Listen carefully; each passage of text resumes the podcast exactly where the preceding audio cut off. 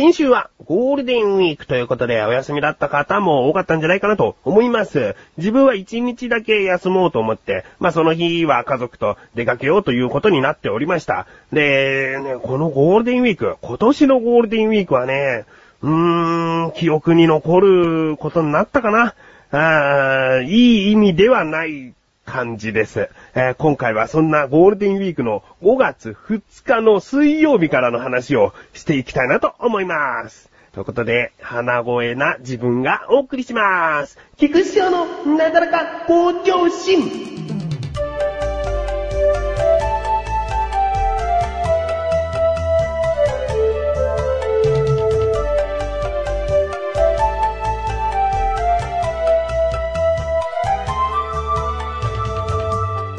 それでは5月2日ですね。この日はですね、普通に自分は仕事をして、夜、マッシュルという男と、クッチレサーラジオの収録をすることになっていたんですね。うん。で、自分はね、あの、体調がもう最悪なわけじゃないんですけれども、やや熱あるかなっていうような感じ。えー、ちょっと喉の辺おかしいかなという感じ。だけど、このマシルという男がやってきて収録をするというのは、なかなか日にちをずらしにくいと。もうそもそもこの5月2日に撮る時点でクッチレスアラジオ的には遅いんですね。えー、マシルという男の予定がどんどんどんどんずれ込んで、ギリギリの5月2日にじゃあ収録しましょうということになっていたので、自分が多少、まあ、どうかなっていうような体調でも撮らなきゃいけないと。うん。で、撮るものは撮れたし、よかったんだと思って5月3日です。5月3日はそのクッチレサーラジオの編集をしなければいけない。今日編集を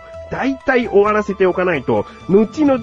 どんどんそのやることが溜まってきてしまうっていう予定になってて、だからもうやらなきゃと思って、で、全部はやっぱり終わらなかったんですね。えー、半分とちょっと編集を終わらせて、今日はこの辺にしとこうと。うん。で、5月3日が終わります。5月の4日、金曜日。こちらはですね、横断歩道メンバー小高祐介と、えー、横断歩道の生放送という番組の配信日なんですね。えー、そして、小田カルチャーという番組の収録もしています。なので、まあその番組を撮った後に、えー、生放送ということで生の声で、えー、小高祐介と番組をやったんですね。で、その時もう自分の体調が咳が多かったりとかおかしかったもんで、えー、確か生放送の内容は、医者に行った方がいいよっていう話ですね。えー、だけど医者に行くのってさ、みたいな、なんかそういった話をして、でも結局、小高祐介は、いや、やっぱりちゃんと病院に行って、えー、薬もらって早めに治した方がいいと。で、悪いところが見つかったら見つかったで、ちゃんとそれは治さなきゃいけないことなんだから、まあいいじゃないですかと。えー、行った方がいいですよ、みたいなことになって、やっぱそう思うよね、つって。で、行くという気持ちにはなっていたんです。だけど、5月5日はですね、冒頭にお話しした、その、休みを1日だけ取ったという、その休みの日なんですね。えー、5月5日子供の日です。家族と出かけようと。えー、で、ゴールデンウィークで何をしてきたかっていうのを幼稚園でこう、絵描くらしいんですね。だからこう、子供が行って、何かこう印象に残りやすい、絵に描き起こしやすいところに連れて行こうっていうことになって、じゃあ動物園がいいねみたいな話になったんです。うん。で、じゃあ動物園に行こうって思った時にですよ。去年のゴールデンウィーク、えー、自分にとって悪夢みたいな一日があったんですね。八景島シーパラダイスに車で行って、で、丸一日、もう丸一日と言ってもいいぐらい、駐車場に止められず、自分一人だけがずっと車の中、もう二度とゴールデンウィークに車で来るもんかっていうことを学んだんですね。で、今回行こうと思っていた動物園も、車で行っても駐車場は、えー、近くのどこどこ駐車場しかないっていうような、えー、動物園なので、ここは学習して電車で行こうということになったんですね。えー、で、家族で久しぶりに電車でお出かけだなんつって。で、まあ、バスに乗って、電車に乗って、歩いて、そして動物園に行きました。うん。で、動物園自体はゴールデンウィークにもかかわらず、そこまで混雑していない。もう、その息子と一緒に見たかったライオンとかキリンとかもちゃんとこう、一番前の柵まで行けるぐらい。えー、だから、あ、全然良かったな、動物園楽しめてるな、っていう感じで。だけど、まあ自分はね、ちょっと張り切りすぎちゃったっていうのもあるんだけど、帰りはなんとなく疲れちゃってね、えー、歩いて、まずその動物園から歩いて駅まで行って、で、その駅から電車に乗って、で、じゃあバスに乗って帰ろうと。いう頃になって、息子は疲れちゃって寝ちゃったんですね。うん。で、ベビーカーに乗っけていてバスを待っていたんです。えー、まあバスが来たらベビーカーを畳まなきゃいけないから、息子を抱っこして、で、起きちゃったらまあしょうがないけど、なるべく起こさないように抱っこはしたつもりなんですけど、そのバスが着いてから抱っこしたら起きちゃって、ね、やだやだと、そのベビーカーでまだ寝たかったんだというわがまま泣きをし始めまして、で、でもしょうがない、もうバスは来ちゃったし、その、ちゃんとこう一本バスを遅らせて、えー、先頭からバスに乗れる位置で、えー、座れるようにしていたんで、もう座れるし、えー、大丈夫だっつって、で、ちょっと泣いてるけどうまいことあやして、なんとかしようと思っていたんですけれども、まあ尋常じゃなく、ベビーカーから降ろされたのが嫌だったんでしょうね。もうしばらく走ってもうわーわーわーわー泣いて、で、こういう時ね、あ、ちなみにバスはすごく、えー、混んでいます。混んでいるんです。だからとっても困惑してます、自分は。で、後ろの席に神さんはいるんです。で、どうしようかな、つって。だけどもう、これやばいというぐらい大声にもなるし、ずっと泣き続けてるから、周りに相当迷惑だと。もう、だけどそこで自分のその泣き止ませ方として、怒ってもしょうがないなと。小学生ぐらいまで行ったら怒って、もう帰ったらお仕置きだみたいなことをすれば、もしかしたら黙るのかもしれない。反省するのかもしれないけども、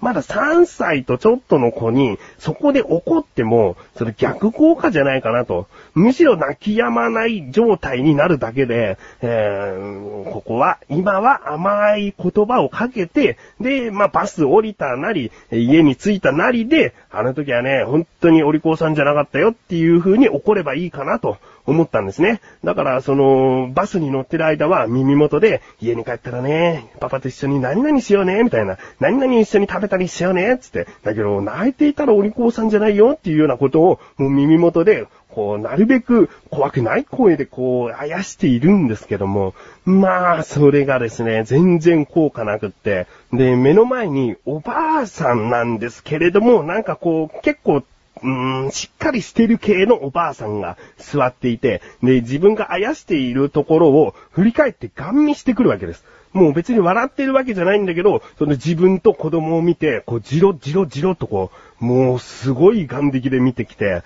で、自分としては申し訳ないから、こう、会釈というかね、すいませんっていう感じで、えー、なんとかこう耳元で、えー、もういい加減にしないとダメだよとかね、そういうことを言ってるんだけど、その、ばあさんがね、まあ何度も何度も振り返って気にはなっていたんです。で、しばらくしたらもう、神さんが後ろからいい加減にしなさいっていう風に息子に注意を怒り口調で言ったんですね。えー、この時ね、本当に悩みますね。神さんも別にそうやって怒ると、泣き止むっていう風に思ってないです。だけど、そのバスの中で怒る親っていうのを見せつけておかないと、親は何してんだって思われるっていうのもわかるんですよね。えー、いつまでもこう自分みたいに甘やかしてるかのような怪し方だと、周りの人はどう思うんだろう。じゃあ神さんみたいに、いい加減にしなさいっていう風に怒る口調を、えー、周りに聞かしておいた方が、ああなんかしょうがないのかな、みたいに、うん親も怒ってるし困ってんのかなっていうように伝わるのかなと。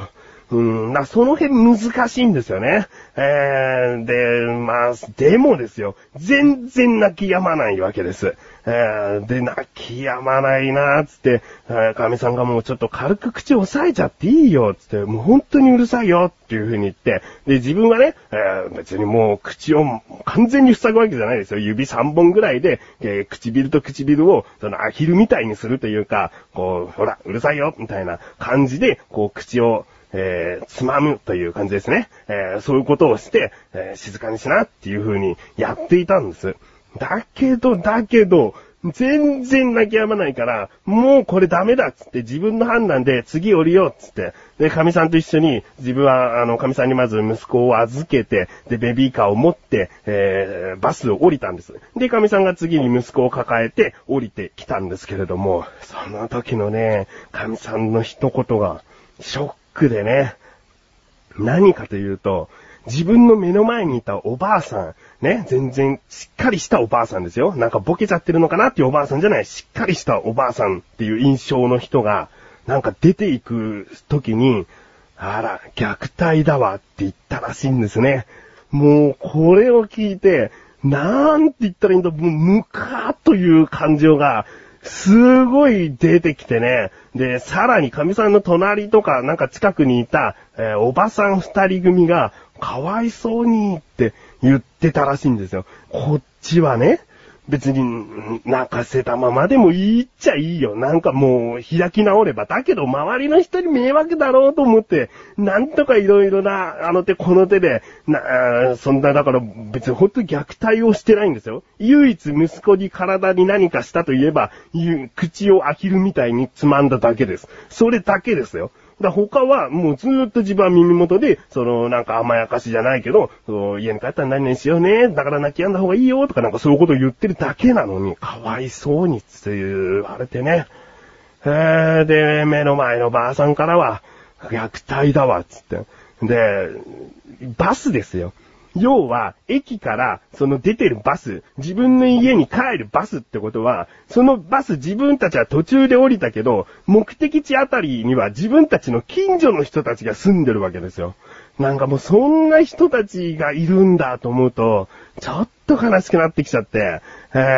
ー、だけどね、いいの。あのー、いいの。悔しいけどね、その虐待だって疑われて、なんか、その保健所だなんだっていうところから検査みたいなものが、えー、確認みたいなものが来ても、していないっていう事実がはっきりしてるから、してないですよ、で、えー、ま、いろいろ見てもらってもいいですけど、みたいなことで済むと思うんですね。えー、で、実際虐待している家庭もあるにはあるはずですよね、この世の中ね。だからそれほどまで疑っていかないと、本当の虐待者っていうのは見つからないのかなとも思います。あー、だからまあそんな、そんな日ですね。えー、帰り道はそこから降りて、だいたい2、30分歩いて帰りました。自分の熱はもうどんどん上がっていくのが分かって、家に帰るや否や、夕方からもう寝るっつって寝ました。で、その翌朝、熱が39度8分という、もう頭がぐるぐる回るというか、吐き気もちょっと出てくるし、その、全身がだるいわけですね。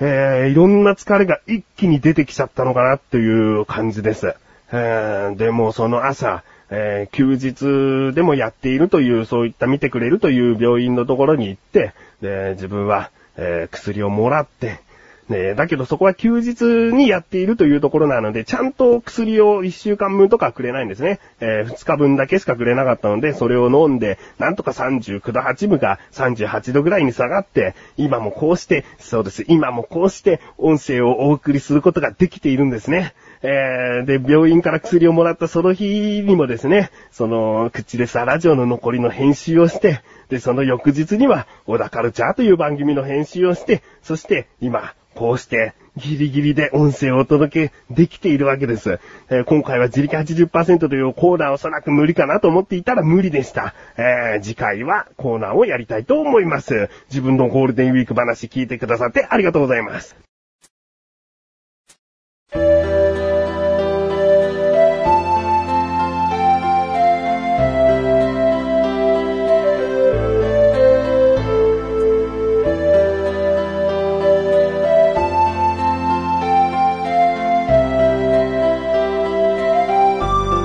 ンディングでーす。そしてすぐお知らせでーす。このなだらかご女子が配信されたと同時に更新されました。小高菊池の小高カルチャー聞いてみてください。今回は株、ね、野菜の株のお話をしたりしてますよ。うん。えー、そしてもう一つ、リンクページから行きます。成熟放送局の中にあるクッチレスラジオ。ね、こちらの方もこの度更新されました。今回はマシュルの結婚式についてちょっとね、自分は聞きたいようなこととか、まあ話したいようなことがあったので話してみたりしています。あと、エヴァンゲリオンのクイズなんかもやっているので、エヴァンゲリオンに興味あるよという方は聞いてみてください。小田カルチャー、クチレサラジオ、どちらも自分は鼻声でございます。だけどこれがね、えー、配信し終わったら、自分はゆっくり休みたいなと思っております。ということで、なだらか今年は毎週水曜日越しで。それではまた次回お会いいた菊池翔でした。メガネたまーにでもあるよ。お疲れ様でーす。